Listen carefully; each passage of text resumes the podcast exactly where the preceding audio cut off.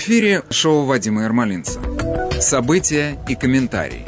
Каждый день по будням.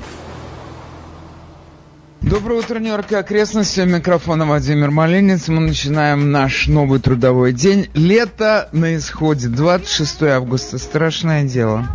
Но жизнь продолжается. Под звуки единственного и неповторимого коллектива из прохладной Германии. Паров Stellar. Clap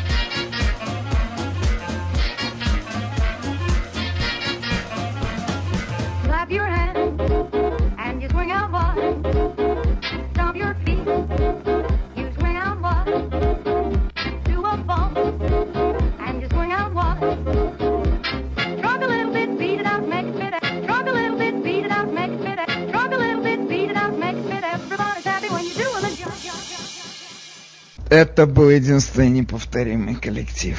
Паровстар. Паровстар. Ну хорошо. Uh, у нас тут столько всего наслучалось. Во-первых, вчера второй день был эм, республиканского съезда. Я должен сказать, это есть такое выражение, по-моему, его цирк Барнум придумал когда-то. The greatest show on earth. Это было самое настоящее шоу. Тут тебе и церемония приемов граждане страны, и тут тебе выступает первая леди, хотя им всегда положено выступать. Одним словом, это все занятное, конечно, было представление, и на мой взгляд, очень хорошая. Просто люди, которые сделали это, молодцы. Пять с плюсом я им ставлю. Я не могу сказать, что, может быть, все речи на меня э, провели равно, э, произвели равное впечатление. И так, между нами, пока нас никто не слышит, я должен сказать, что все-таки эм, там члены семьи заняли, может быть, какое-то непропорционально большое пространство. Но я, тем не менее, должен сказать, что вот если я склонен видеть положительное в, в этом, то я должен сказать, что это демонстрация того, какой должна быть семья. это просто вот классический образец семьи. Жена красавица, супер стильная женщина. Дети любят своих родителей. Ну, там, допустим, не в полном объеме родители представлены, но тем не менее, дети любят папу, скажем так. И дети готовы продолжать дело отца. Они – это семья единомышленников. Вот ты можешь сказать все, что угодно про эту семью, но это семья единомышленников. Это редкое дело, потому что обычно мы знаем такие истории. У папы с мамой проблемы, у детей своя жизнь, они, я не знаю, каждый тянет в свою сторону. Одним словом,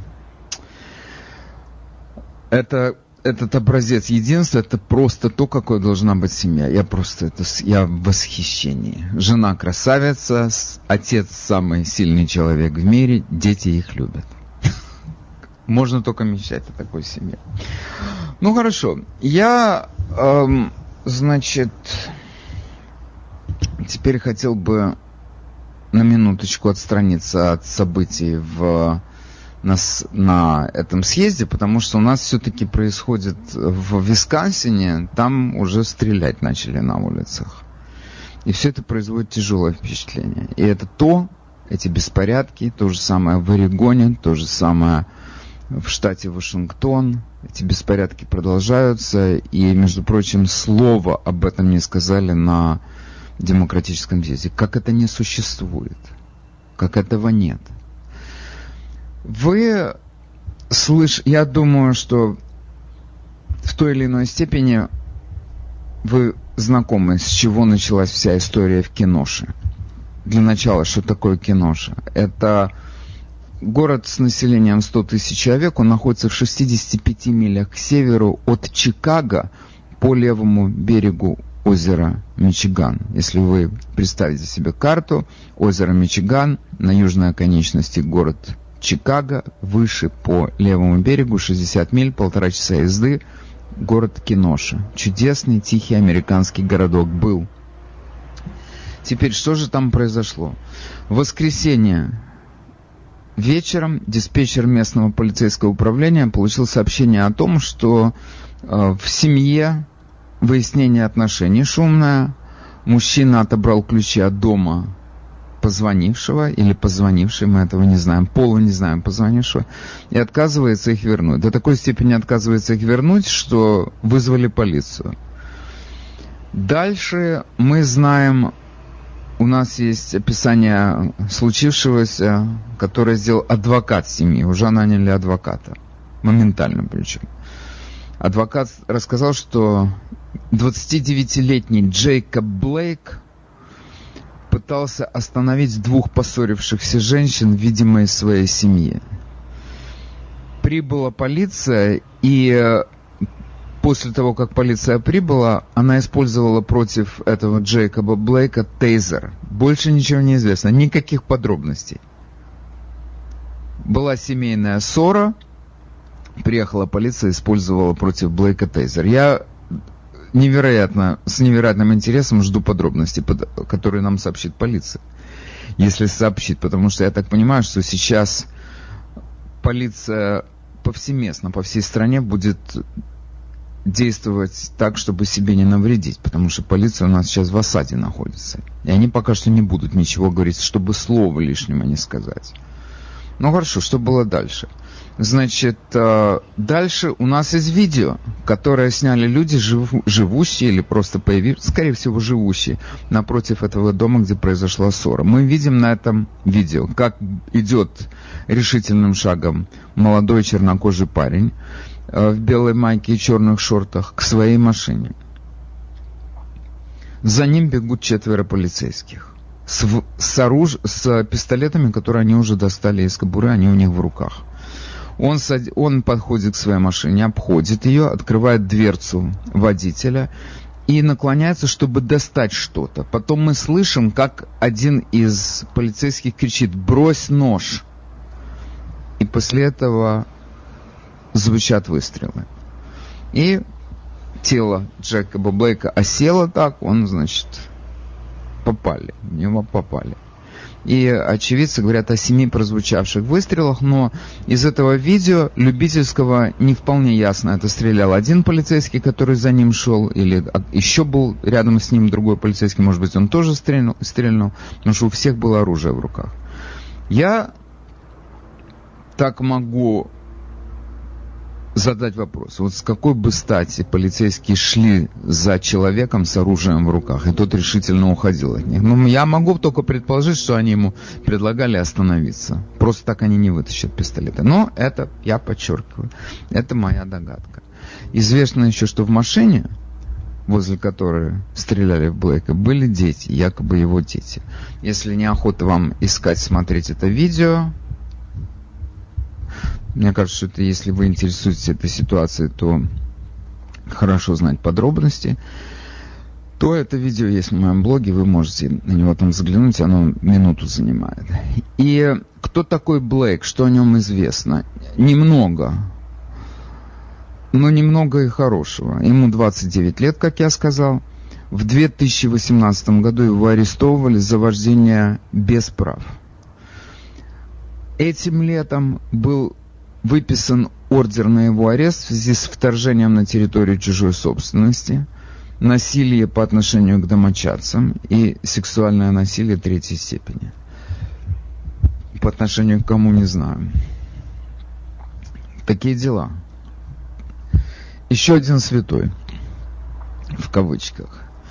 И это все произошло в начале шестого вечера воскресенья, и буквально через несколько часов в этом месте начала собираться озабоченная общественность. Туда прибыло руководство местного отделения Black Lives Matter, и там находились полицейские, которые охраняли с э, места, где это произошло, для того, чтобы сохранить все вещдоки. И при, прибывшая а, общественность начали бросать в них бутылки с водой, начали оскорблять их. И э, в воскресенье вечером, когда еще... Да, важная деталь. Что произошло с Джейком Блэком.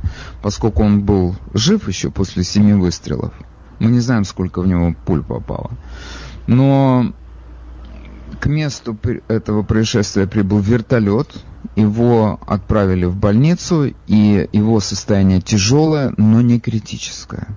Он будет жить. И адвокат семьи сказал, что он парализован от пояса и ниже. Вечером в воскресенье еще ничего особенно не выяснили, но губернатор Висконсина Тони Эверс написал в своем твиттере, Джейкоб Блейк получил многочисленные ранения в спину среди бела дня в городе Киноша в Висконсине. Кэти и я, Кэти, я так понимаю, это его супруга, Кэти и я присоединяемся к его семье, друзьям и соседям в искренней надежде на то, что он сможет выжить, несмотря на полученные ранения. И там же в этом, э, в этом послании он написал, мы вместе с теми, кто продолжает требовать справедливости, равенства и ответственности для черных жизней нашей страны. В смысле, с Black он выразил солидарность с Black Lives Matter, которая сейчас громит этот город. Ну, правильно.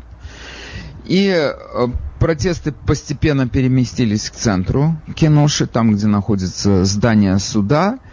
И скоро там этот мирный протест перерос в демонстрации. Сожгли машины, которые стояли возле стоянки э, Car Source, и находивш... сожгли находившийся рядом ресторан Манджи. Во втор... Э, в понедельник это все продолжалось, сжигали другие бизнесы. Кто мог, кто успел из владельцев заколотили окна фанеры, как это у нас здесь повелось. Ну, не знаю, спасло это кого-то, спасло, кого-то не спасло. И вчера на улицах Киноши появились вооруженные демонстранты, вооруженные знаменитой винтовкой AR-15, и началась стрельба. Кто в кого стрелял, пока непонятно. Полиция ездит по городу в бронеавтомобилях. Вот что сегодня происходит в Киноше. Чтобы закончить тему с Висконсином и с городом Киноши, по последним сообщениям, два человека убиты во время этих уличных э, беспорядков и три человека ранены. Кто в кого стрелял, непонятно, потому что из сообщений, которые, например, сегодня есть в Нью-Йорк Пост, известно, что в городе появились вооруженные люди и со стороны демонстрантов, и со стороны тех, кто решил защитить свои бизнесы. И вот я хочу обратить ваше внимание на одну очень интересную вещь. Э, у нас постоянно говорится о том, что э, народ вооружен до зубов, причем то, что происходит сейчас в стране, это, это что-то совершенно неслыханное, потому что ты не можешь прийти теперь в магазин и купить какое-нибудь оружие, там ничего нет, все разобрали. Люди записываются в очередь на получение оружия. И некотор, в некоторых случаях ждут месяцами. То есть, если раньше была проблема получить в некоторых штатах, в частности в Нью-Йорке, была проблема получить разрешение, то сейчас главная проблема – это получить, собственно, оружие. И я всегда вот... То есть я хотел бы вам сказать, что вот сейчас, в данный момент, когда мы говорим о том, как будет голосовать страна, вот этот вот сюжет с приобретением оружия, тотальным вооружением страны, он много говорит о том, как будет голосовать страна. Потому что люди говорят одни, кто-то голосует ногами, это означает, что он из плохого места перебирается в хорошее. Все, он уже как бы проголосовал ногами. Но когда люди приобретают, запасаются оружием в таких объемах, что уже этого нет оружия в магазинах, это тоже многое говорит о том, как люди видят, каким видят будущее этой страны те люди, которые раньше считали, что вооружаться совершенно не обязательно. И вот при том, что страна вооружена до зубов, я все-таки должен отметить, что нас часто пугали тем, что ой, тут сейчас может такое начаться, что только держись.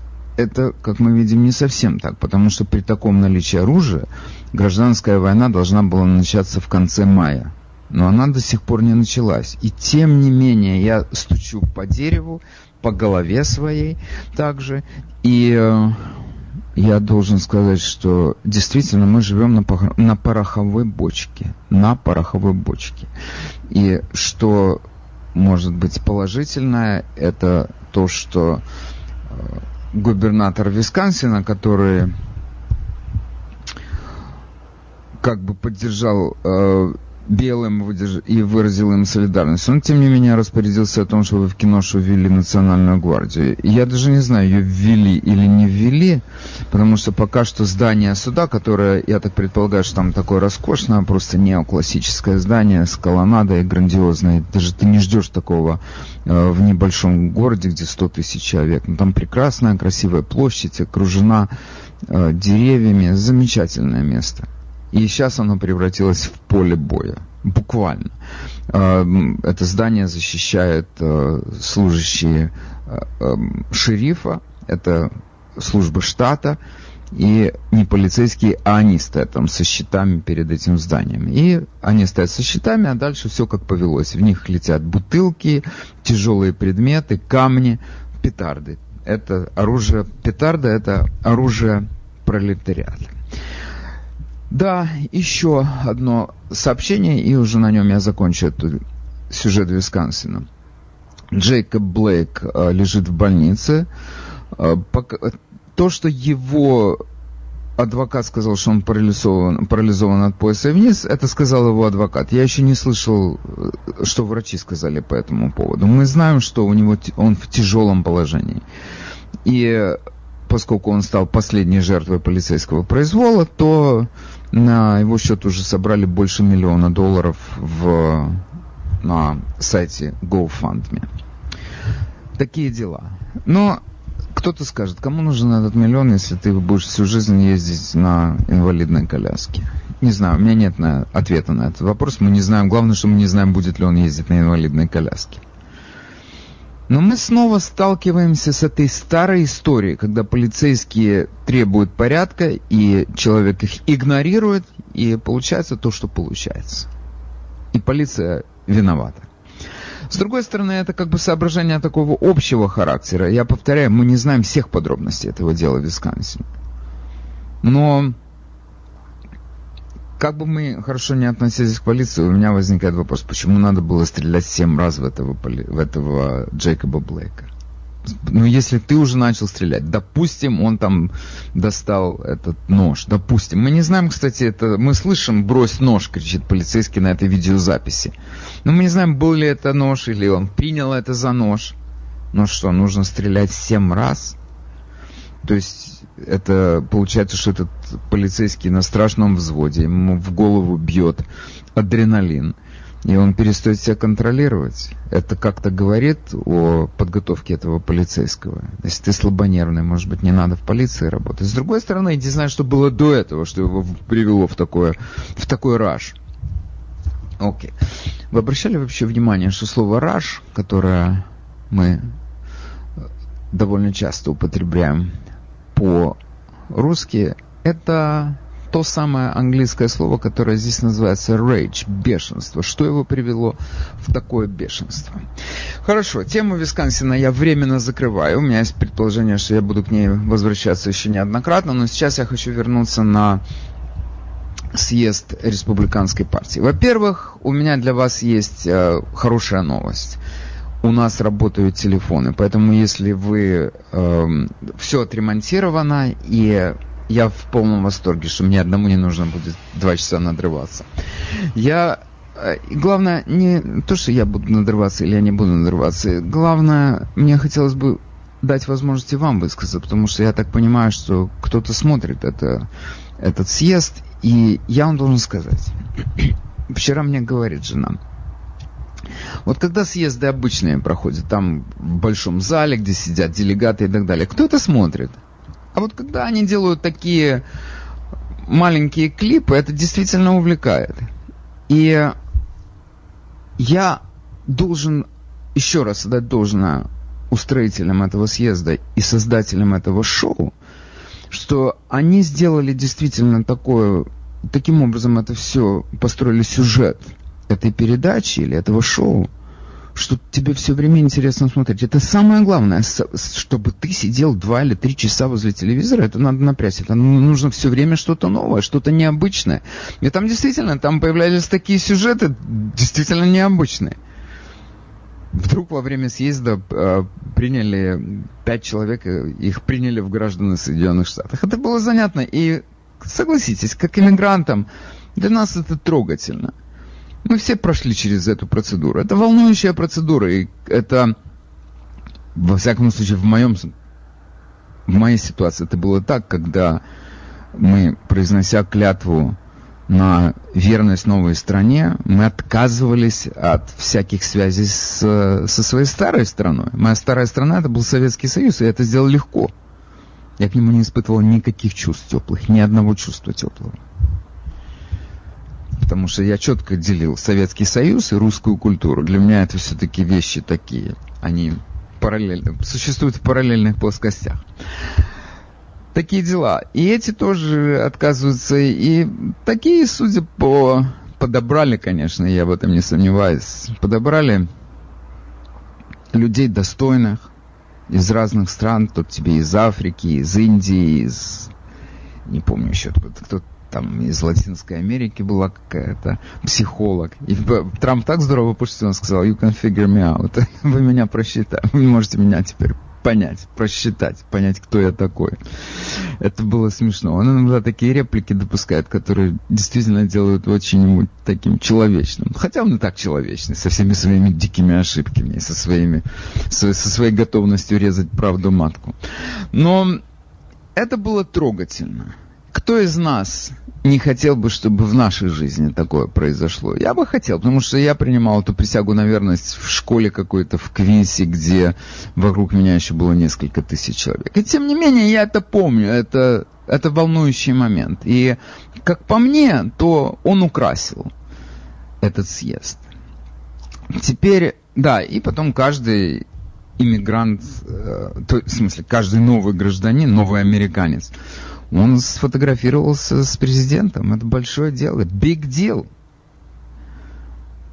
И они стояли рядом, держали так, я так понимаю, им там дали, сколько им дали инструкций, как держать эту, этот, этот диплом о вступлении в Соединенные Штаты Америки, где ча, президент держит, с одной стороны, они держат с другой стороны. Это все так, видно, отрепетировали сто раз. Отлично все получилось. Никто никого не коснулся. Микробы не передавались и вирусы. Это было хорошо. И э, теперь я бы хотел остановиться на этих э, выступлениях. Ну хорошо, я должен все-таки исключить все, исключения, все семейные выступления, включая выступление Мелании Трамп. Хотя когда наши комментаторы после этого выступления начали захлебываться от восторга, я смотрел на них и думал, елки-палки, ну чем вы отличаетесь от левых комментаторов, которые точно так же захлебывались от выступления Мишель Обамы? Точно так же. Что там было замечательное выступление, я не знаю. Но при том еще все-таки ты не можешь, это неизбежно. Люди думают о том, что все-таки это ты ее Ладно, акцент, она не все слова правильно произносит, но можно было хотя бы покороче это сделать, 25 минут, а 15 она бы, она бы в 15 совсем тем же самым не уложилась. По-моему, уложилась, и хуже бы не было. Но потом, с другой стороны, я понимаю, что здесь много плюсов и минусов, за и против. Если уже людей собирают в этом розовом саду, если этот сад специально перепланировали для того, чтобы он выглядел лучше, ярче, красивее, так что они туда их соберут на 15 минут? Они ехали, они 4 часа собирались, чтобы туда поехать. Их туда доставили. Они прошли всю эту охрану, так что на 15 минут будут выступать. Дайте уже ей поговорить, дайте им посидеть и послушать после всех этих приготовлений. И тем более это прямая трансляция. Но она, между прочим, отлично справилась с задачей. Она держалась хорошо на своих этих каблуках. Мама моя дорогая, на таких каблуках ходите, надо кончить какие-то курсы специальные, много лет ходить на них и тренироваться. И в возрасте у нее все-таки, она, может, между прочим, уже не юное дело. Но, окей, хорошо. Окей, я, я ей ставлю четверку, но восторгаться по поводу ее выступления я отказываюсь. Равно как и по поводу выступления его детей. Ну хорошо, это как э, сказано было одним комментатором family affair или family business. Это именно так, это family business. Но я повторяю, этой семьей можно только восторгаться. Что я и делаю. Теперь, собственно, кто мне понравился. И почему. Дело в том, что если вы смотрели съезд Демпартии, это был съезд, рассказ о том, участников съезда, о том, что в стране царит черная ночь черная ночь, и они ждут, не дождутся рассвета, который 4 ноября, может быть, начнется, но они не уверены. И как они дотянут до 4 ноября, я не знаю. Просто 4 года в стране раздается стон и плач, и скрежет зубовный, и вот это вот Америка в их понимании. И я признаюсь, я не смотрел от и до. Это съезд демократический, так как я смотрю республиканский. Мне тошно слушать этих людей, они об одном и том же говорят. Но на этом съезде я обратил, там, где я слушал, там, там выступали политики или общественники какие-то. Политики в основном. Здесь выступали рабочие люди. Это те люди, для которых работает Трамп это те люди, ради которых он сражается с Китаем. И на меня это произвело совершенно потрясающее впечатление. Во-первых, из Мейна приехал... У меня сейчас список этих э, фамилий передо мной, чтобы вы, не дай бог, не подумали, что я их все запомнил по памяти. Нет, это не так. Э, Lobsterman это называется. Человек, который занимается... Лобстерменами там называют... Это целая индустрия. Мало того, что они ловят лобстеров, они разводят там всех этих э, устриц, мидий, что хотите. Это, это большая индустрия. И э, эта индустрия невероятно требовательная к себе, потому что если ты будешь просто бороться за высокую урожайность, уверенной тебе территории океана, то ты быстро все выскребешься, на этом ничего не останется. Это индустрия, которая должна постоянно самовоспроизводиться. Для того, чтобы работать в ней, там используется совершенно научный подход. Джейсон Джойс его звали. Он рассказывал о своей индустрии, как тарифы, которые снял Трамп, помогают им в их бизнесе. Это было очень интересно. Я, правда, не понял, зачем он в конце выразил э, свой восторг по поводу того, что Трамп перенес э, посольство э, Соединенных Штатов в Иерусалим. Я не понял, какое это имеет отношение к этим лабстерам и устрицам. Но тем не менее, ладно. И главное это другое. Это, это легкий перегиб э, режи, сценариста. Но сам факт того, что это человек, который своими руками себе зарабатывает на жизнь, это представитель индустрии которые в восторге от Трампа, который он им дал возможность зарабатывать больше. Дальше. Из... Э,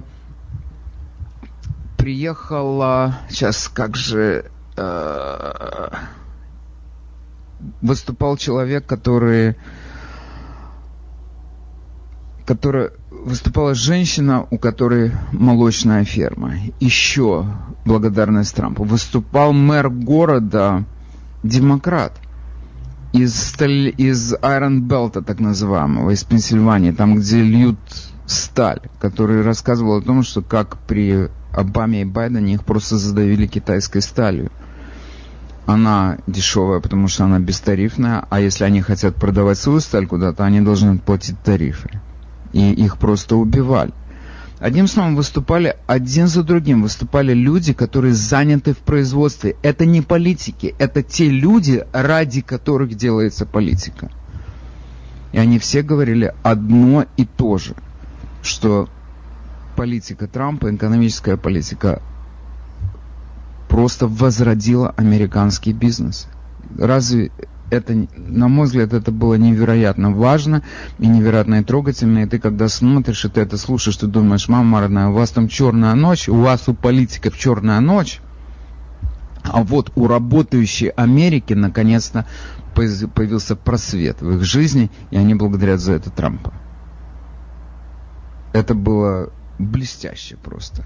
Затем выступила Эбби Джонсон. Это женщина, которая в свое время работала в этой организации Planned Parenthood. Она рассказала о своей работе там. Она сейчас э, создала свою собственную организацию, которая совершенно уникальной задачей.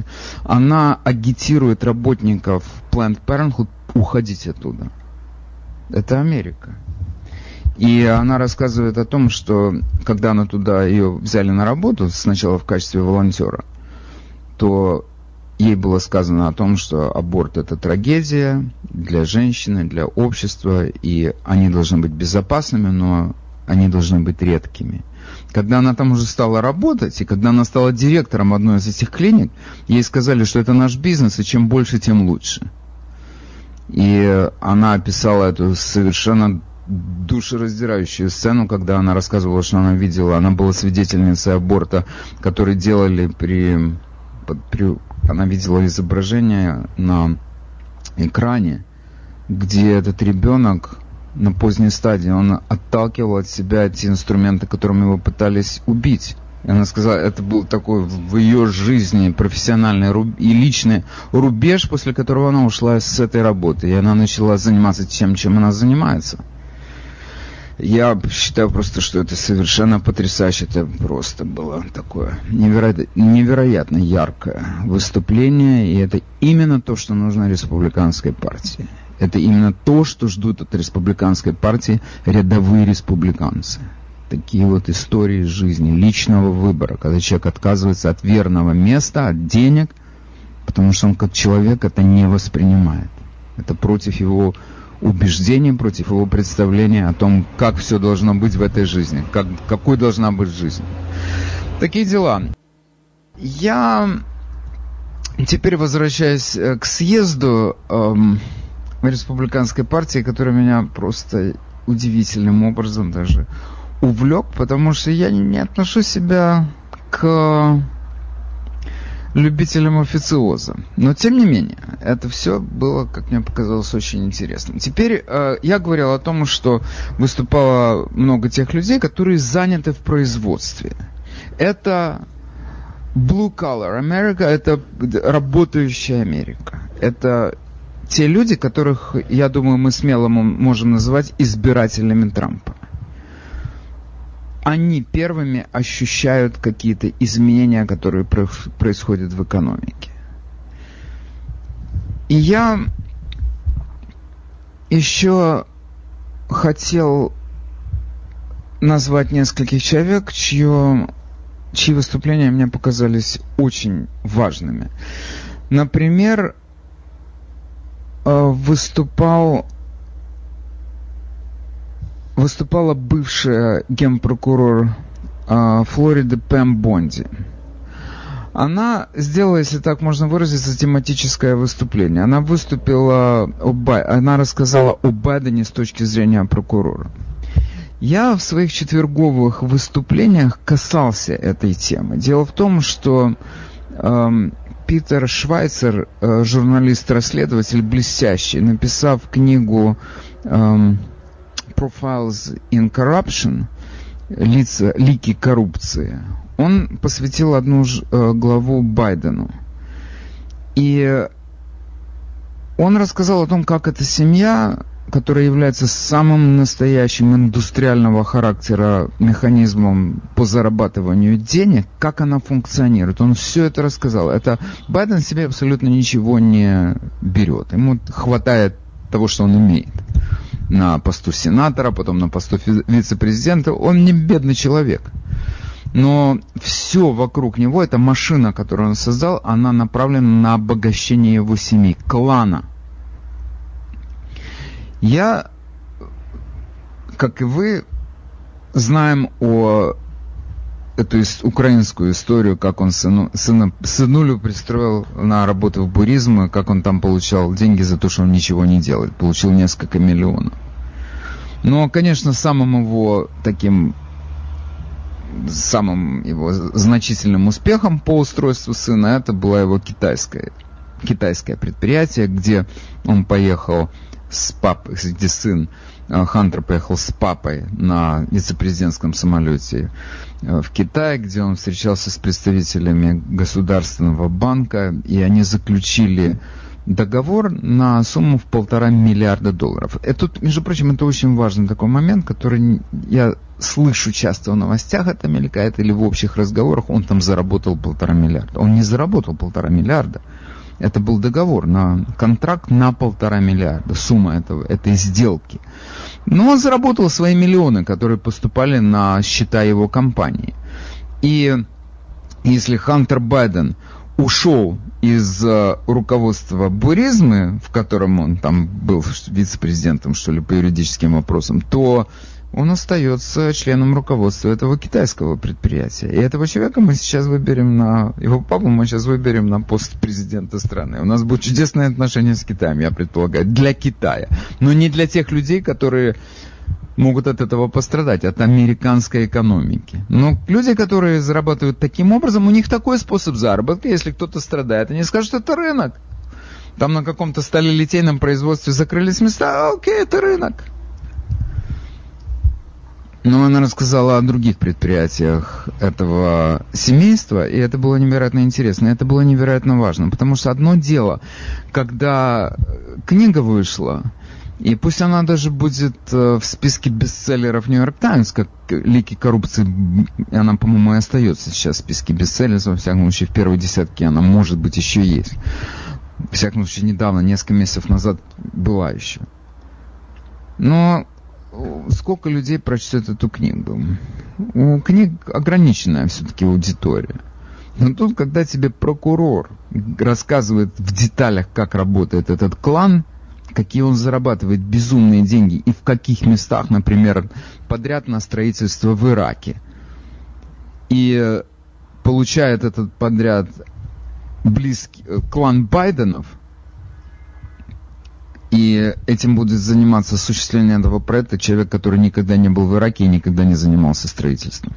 Это интересно, согласитесь. И это смотрят миллионы. Это смотрит в разы больше, чем демократический съезд. Потому что это интересно, это живо, это ярко. И люди выступают по делу. Тебе, это, не, это не просто политики. Прокурор это не просто политик, это прокурор. Потом еще выступил на этом э, съезде еще один генпрокурор штата Кентаки.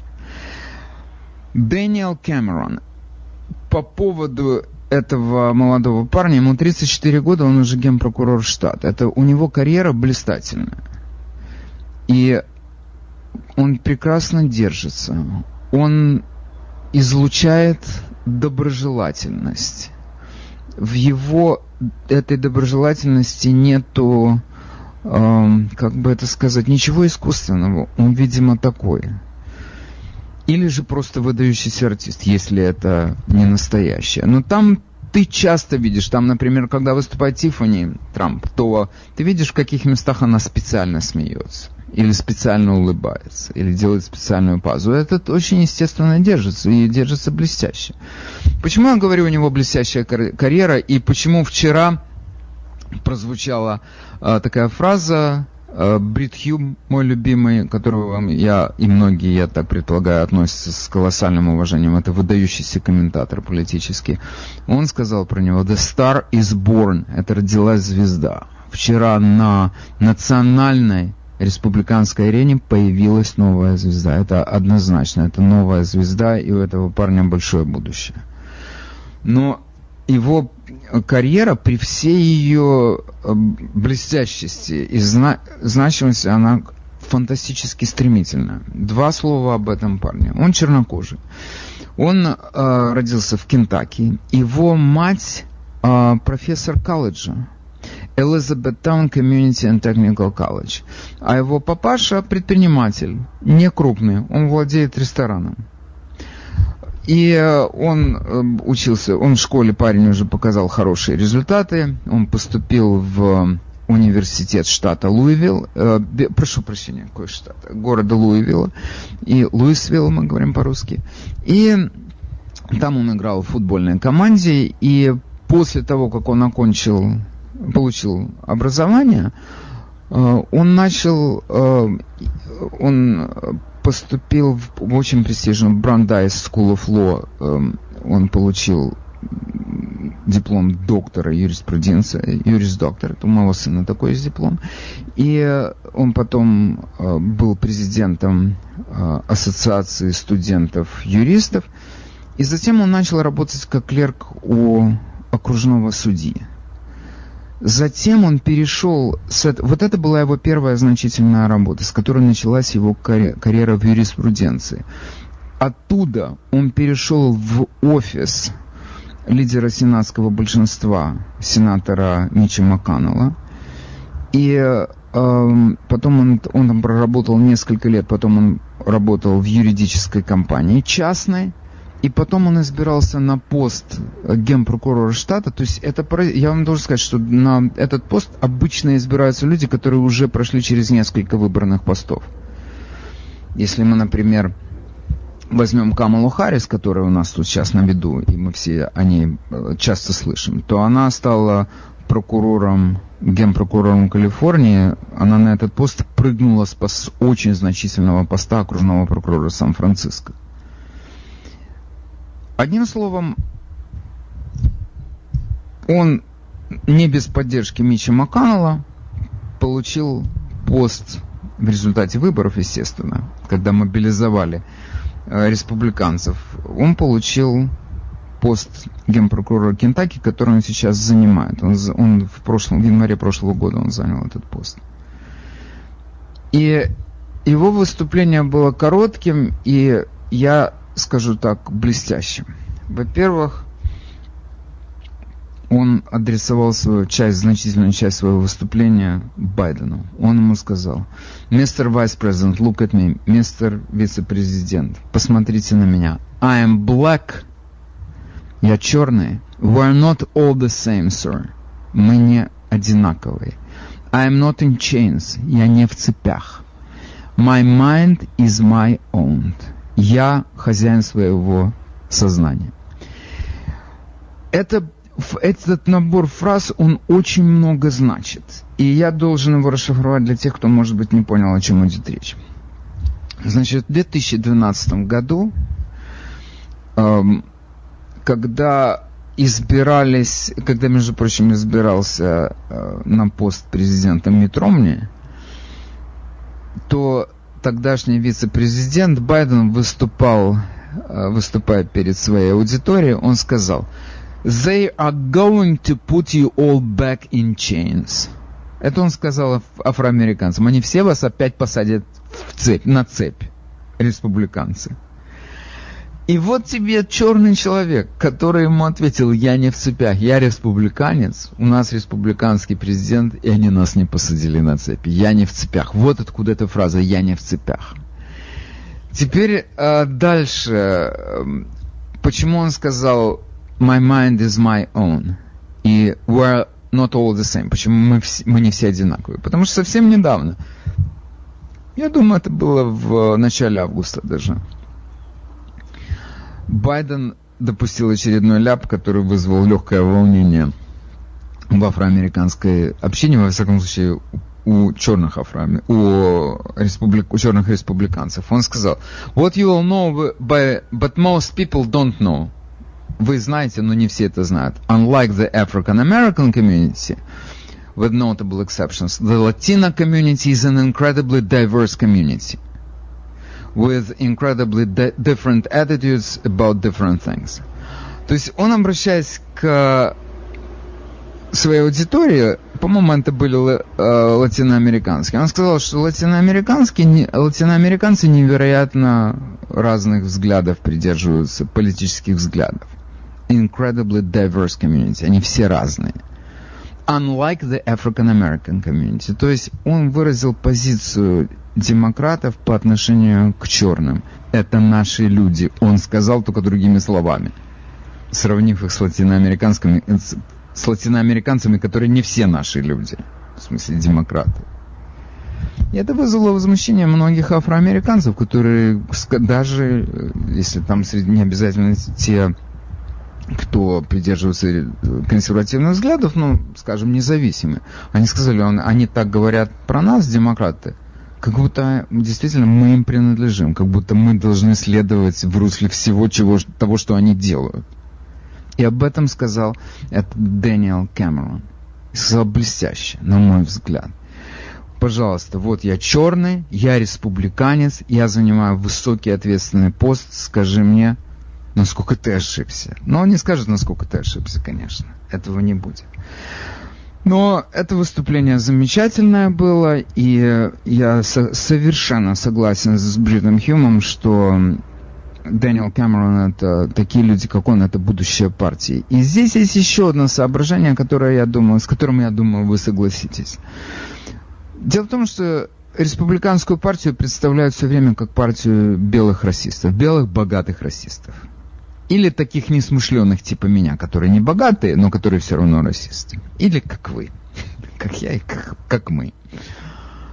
Этот съезд показал совершенно другое. Это партия, где, где кого только нет. Все есть. И там и латиноамериканцев много, и там много афроамериканцев. Это разнообразная партия. И это большое достижение этой партии. Потому что все больше и больше афроамериканцев находят себя в этой партии. Им близки эти взгляды. Они не иждивенцы, они успешные люди, они профессионалы, они успешные политики. И им эта вся эта история про системный расизм это не для них. Они добились своим трудом, своим талантом, своими личными достоинствами. Они добились высокого положения. В 34 года парень стал генпрокурором штата. It's a big deal. Это достижение.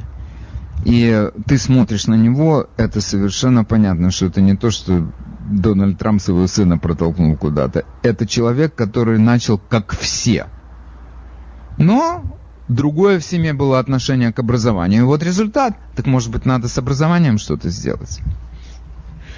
А не говорить, что репарации надо платить. Этому парню не нужны репарации. Его семье, видимо, не нужны были репарации. Они сами добились этого. Теперь я эм, хотел бы, кого бы еще я э, хотел бы назвать из... Э, Конечно, вчера было замечательное выступление, выступление этого парня Ника Сэндмана. Если вы помните, это был э, школьник из католической э, школы Камингтона, который приехал с друзьями в Вашингтон и попал там в переплет, когда его э, представили для страны как расиста, который вызывающе себя вел по отношению к э, индейцу, который был на самом деле профессиональным агитатором и который искал этих конфликтов, и который, рядом с которым ходил его сын, который снимал это все специально для того, чтобы создавать такие конфликтные ситуации. И этот парень рассказал свою историю, напомнив нам о том, что его, его адвокат вчинил 800 миллионный иск трем изданиям а, CNN, а, Washington Post и NBC News. И они выиграли этот иск. Мы не знаем. Все время я слышу о том, что 250 миллионов. Settlement был на 250 миллионов. Это потрясающе, то, что произошло. Эти три больших новостных канала, они таким образом признали, что они оболгали этого парня, оклеветали его. CNN, Washington Post и NBC Universal. Вот эта компания, как называется. И этот это дело было улажено до суда. Таким образом, они, призна... они не признали официально свою вину, они расплатились, чтобы не признавать. Но мы все понимаем, что они просто его оклеветали, поэтому и заплатили. После того, как всплыла полная запись того, что там происходило, у нас возникло полное представление, что там произошло. И этот парень который сказал, что его жизнь изменилась навсегда. Она изменилась навсегда. Это однозначно. Такие события мало с кем происходят в жизни. Но это урок для него, что нельзя молчать. И он правильно поступил. Ему повезло с тем, что нашлись адвокаты, которые подхватили его дело. И он победил в этом иски. И в этой, это в широком смысле это не иска, это тяжба такая национального характера. И он, я думаю, вдохновил многих людей не бояться говорить правду. Он говорил об этом тоже, что многие люди теряют работу или не боятся сказать что-то среди студенчества. И его пример другим наука, как сказал поэт. И вдохновляющий пример очень важное было выступление, в конце которого он надел на себя свою красную шапочку. Молодец парень. И я искренне рад за него. Это деньги, которые заработаны своей кровью, буквально. Мы продолжаем наше утреннее шоу. Микрофон Владимир Маленец. Говорим сегодня о съезде Республиканской партии. Вчера был второй день, сегодня третий. Я э, предлагаю вам высказаться по этому вопросу тоже очень хочется услышать мнение тех людей, которые видели этот съезд, как я. Хорошо, теперь слово предоставляется вам. Доброе утро, мы вас слушаем. Доброе утро, Вадим. Вадим, значит, если э, одна из крупных политических деятелей говорит, что не признавать, если Трамп выиграет, признавать выборы, и ну, кто это время... говорит? Кто это, это говорит, говорит Хиллари. Это Хиллари говорит. Но... Ну, и, и, значит, а, не только то, что происходит в стране, то а, пора вспомнить Пиночета. Ну, что происходит в стране? Я не совсем понимаю. Если Хиллари говорит, что не признавать выборы, я, честно говоря, этого не слышал. Но, окей, допустим, я не слышал, а вы слышали. Да, а на телевидении, Это... на Fox News. Ну хорошо, я не, я Fox News смотрю довольно часто, я там этого не слышал. Но окей, может быть я пропустил, я допускаю. Мало ли что она говорит. Ну мало ли что она говорит.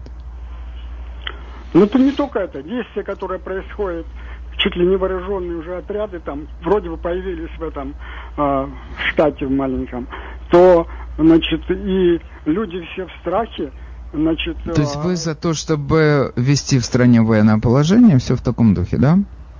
Абсолютно. А этих не, mm-hmm. не сажать в тюрьму, а просто брать их и в Венесуэлу отправить, если пом- поможет. Ага, я вас понял. Ну, хорошо. Всего да, хорошего. Да. О, ну, хорошо, и вам всего хорошего. Я думаю, может быть, нужно какое-то успокоительное выпить. Я, я в общем-то, не исключаю, что все возможно. Но как-то так такие резкие движения делать вот так вот сейчас, мне кажется, еще рановато. Доброе утро. С нами единственный и неповторимый Дмитрий из Бруклина. Дима, приветствую вас. Приветствую. Я хотел бы немножко поговорить Давайте. о том, что происходит в Давайте, поговорим. И э, я хочу сказать, что демократы, э, мне кажется, я, я долго пытался понять, почему им так трудно сказать, что э, дем, мирные демонстрации э, нормально, но сжечь магазины и убивать бить людей, может, не надо. И я понял, что они, их основная, э, э, основная политика выигрыша на этих выборах это то, что, во-первых, они не могут никаким образом обвинить свою самую самую сильную базу поддержки, а это крайне левые большевики и комсомольцы, как я их называю. Вот. А во-вторых, они, они хотят использовать э, коронавирус и э, все вот эти вот бунты и погромы э, как э, карту для э, того, чтобы э, э, сказать людям, что вот мы придем, бунтов и погромов не будет, будет все хорошо. Э, и поэтому они активно отказываются э, противостоять каким-либо образом против э, этого совершенно, этой совершенной жути. Они пытаются сказать, что есть две Америки, и одна из Америк, одна половина Америки, которая собирается, возможно, голосовать за Трампа, жутко российская, она является частью российской системы.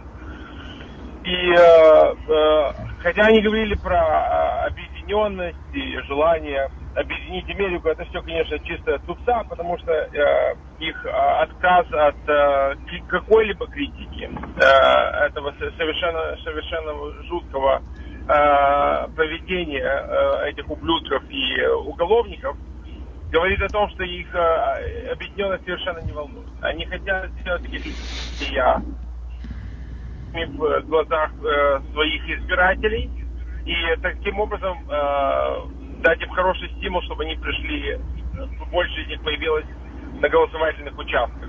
Если эти участки еще будут, если они не сделают так, чтобы миллионы, э, миллионы голосовательных э, талонов не пришли прямо в дома э, к большому количеству людей, которых там уже не живут. Но это отдельный разговор на другой день. Поэтому я думаю, что это их, это, они пытаются запугать Америку тем, что если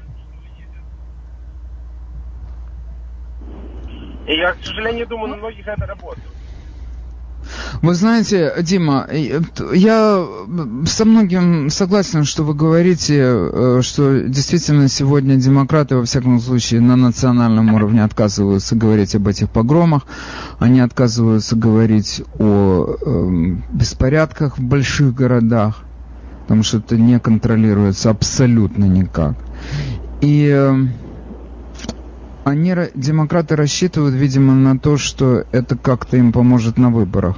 Мне кажется, что нет, наоборот. Мне кажется, что люди, независимо от их политических взглядов, они хотят покоя. Вы, возможно, и порядка. Возможно, вы видели уже это э, видео. Оно, я, вы можете его, если будете искать, и стоит того. Э, начните с Нью-Йорк Пост сегодняшний, там есть ссылка на него.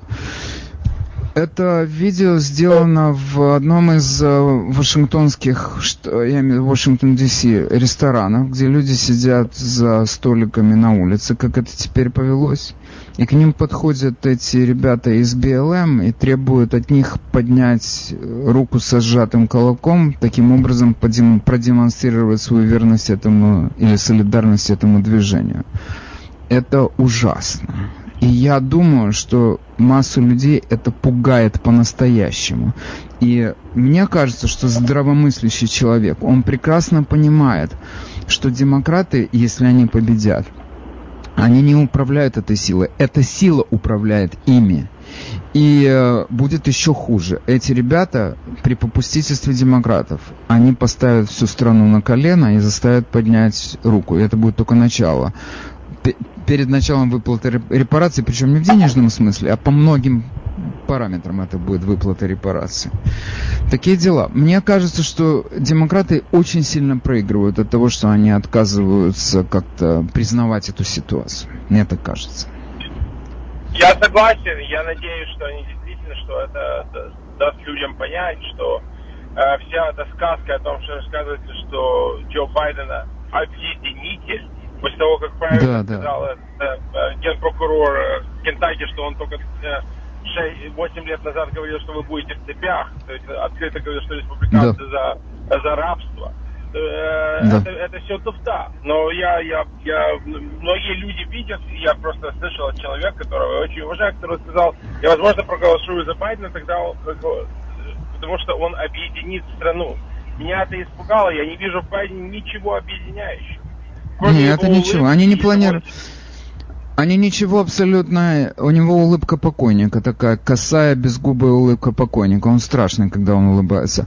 Но э, он- они не планируют ничего объединять. Он, может быть, имеет в виду объединить внутри своей партии. Им ничего не нужно к власти, кроме власти. Им больше ничего не нужно.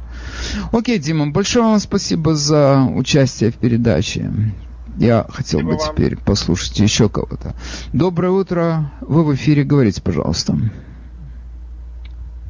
Сорвалось. Не получилось. Еще. Следующий выступающий. Доброе утро. А, доброе слушаем. утро. Скажите, пожалуйста, а мы можем попасть в партеид, если будет Байден, э, потому что Обама еще вспоминал этого Манделу, которого э, выпустили из тюрьмы, он сдох. Вот. э, Я просто думаю, что это мог- может быть при Байдене. Хорошо. Спасибо. А, Мы вас слушаем в эфире. Говорите, пожалуйста. Вадим, доброе утро. Меня зовут Михаил. Я хотел бы э, ответить на вашу ремарку по поводу э, стрельбы в Скинеши э, мистера Блейка. Меня немножко Да. покоробило ваше выступление в том плане, что вы обвинили офицера полиции в ярости, рейдж, как вы сказали, или в том, что он неадекватен, или у него э, с нервами было не в порядке, он выпустил 7 пуль. Значит, вы должны Мгм. понять, что полицейский стреляет не для того, чтобы убить или ранить. Он стреляет для того, чтобы инкапацитет, то есть сделать человека невозможным э, нанести дальнейший или предупредить урон, который может э, нанести либо Я полицейскому, согласен. либо окружающим. Значит, Я поэтому согласен. полицейский, полицейский совершенно был в порядке, он понимал, что он делает. Он не хотел убить, он не хотел ранить, он хотел просто предотвратить дальнейшие действия мистера Блейка. Окей. Вот Вы всё. знаете, я вам, ну хорошо, я вам так скажу. Я высказал свое мнение по этому вопросу, вы высказали свое мнение по этому вопросу. Ни я, ни вы не можем проникнуть к нему в голову и сказать наверняка, а, что там у него происходило в голове. Но, на мой взгляд, можно было бы, не надо было семь раз стрелять, на мой взгляд, если это стрелял один человек. Я, кстати, высказал предположение, я его не осуждаю, потому что я 10 раз это сказал, что мы не знаем многих подробностей. И в частности, мы не знаем, один стрелял человек или два, потому что если два, так это совсем другое дело.